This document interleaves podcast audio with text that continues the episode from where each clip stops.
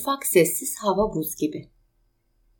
Radyodan gelen ses Nazan'ın gözlerine dokunup masa örtüsünün üzerinden süzüldü.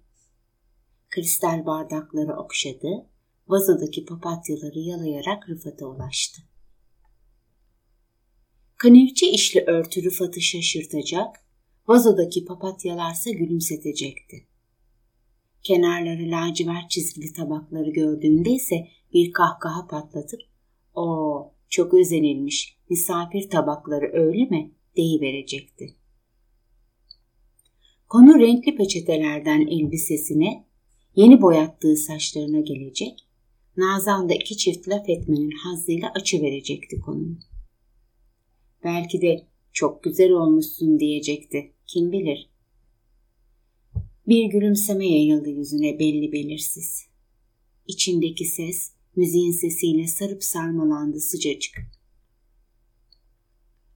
Kocasının karşısında 2 dirhem bir çekirdek oturuyordu, düşünceli, biraz da dalgın. Dirseği masada, elini dayadı yanağına. Diğer elindeki çatal tabakta dört dönüyor, yemeği didik didik ediyordu adeta. Yemeğinden bir lokma aldı, ağzında evirdi, çevirdi, isteksiz zorla yuttu. Konuşmak bu kadar zor olmasa gerekti ama öyleydi. Bu konu birçok kez açılmış, sessiz sedasız kapanıp gitmişti sonra. Başını doğrulttu, baktı Rıfat'a. Dipsiz kuyulara fırlatılan bir bakıştı bu. Ta derinlerde "Kadın kısmı çalışır mı hiç? Kır dizine otur" diye çınladı kulakları. "Dillendireceksin mahalleyi, rezil mi edeceksin bizi? Karısına bakamadı dedirtmem ben. Olacak iş mi yahu? Nereden çıkarıyorsun şimdi?" deyip öfkelendiğinde susmuştu. Eğdi başını, gözleri çatalıyla dans ederken mırıldandı. "Ah, şu akraba, konu komşu yok mu?" Elindeki çatal sağa sola yalpaladı. Kocasının elindeki bardak sertçe çarptı masaya, irkildi, sıçrayıverdi. Ne bardağın çıkardığı sesi ne de Nazan'ın irkildiğini fark etmemişti bile. Nazan bir kaşı yerde, diğer kaşı havada, aniden midesinden başlayıp nefes borusuna doğru bir şeyin yükseldiğini hissetti. Yükseldi, yükseldi, tam bir şey söyleyecekti ki durdu. İçinden 5'e kadar saydı. Sakinleşmeye çalıştı. Geriye yaslandı, öylece baka kaldı. Nasıl da umursuz. Yıllar esmer tenini iyice karartmıştı. Bıyıkları ise homur homurdu. Yemek yerken bir yukarı bir aşağı kendinden geçiyordu. Arada bir kafasını kaldırıyor, tuzluğa uzanıyor, tekrar yemeğine yumuluyordu. Tıpkı bir karabatak gibi. Derin bir nefes aldı. "Rıfat" diyerek söze başlayacaktı ki ikinci kez kafasını kaldırdı, ekmeğe uzandı. Göz göze gelmediler hiç.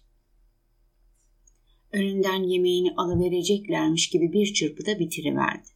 Usul usul doğruldu, masadan kalktı. 2 kelam ne kelime, yüzüne bakmadı bile. "Güç bela, güzel olmuş" dedi. Eliyle koca göbeğini okşayarak aylak ağır adımlarla mutfaktan çıktı, doğruca salona girdi. Öylece kala kaldı Nazan. Tabağındaki yarım kalan yemeğe duruyordu, bitirmek istemedi. Çatalı elinden bıraktı, tabağa çarptı, sesi duyuldu, mutfağı çınlattı. Çiçekli elbisesi üzgün, sarı papatyaların boynu bükük, tabaklar sıradan günlük tabaklar gibi toplandı masada. Ayağa kalktı, ocağın üstündeki çaydanlık kaynamış fokurduyordu, çayı demledi. Taktı önünü önlü, geçti bulaşıkların başına. Ah, nasıl söyleyecekti. Gazetede gördüğü iş ilanına başvurmuş, kabul edilmişti. Cevdet Bey'in muayenehanesinde sekreter olarak işe başlayacaktı.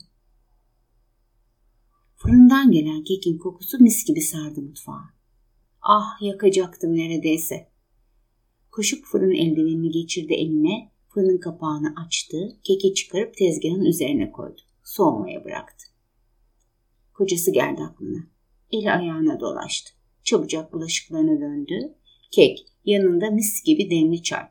Kekin yüzü suyun hürmetine bir iki kelime derken giriveririm konuya. En iyisi doğrudan söyleyivermek. İkna etmekse boşuna. Yıllarca uğraştım neye yaradı ki Allah aşkına diye söylendi. Sesi yükseldi. İnceldiği yerden kopsun deyiverdi bir çırpıda. Bulaşıkları çabuk çabuk yıkıyor, bir yandan da içeriye sesleniyordu. Rıfat, çayı demledim.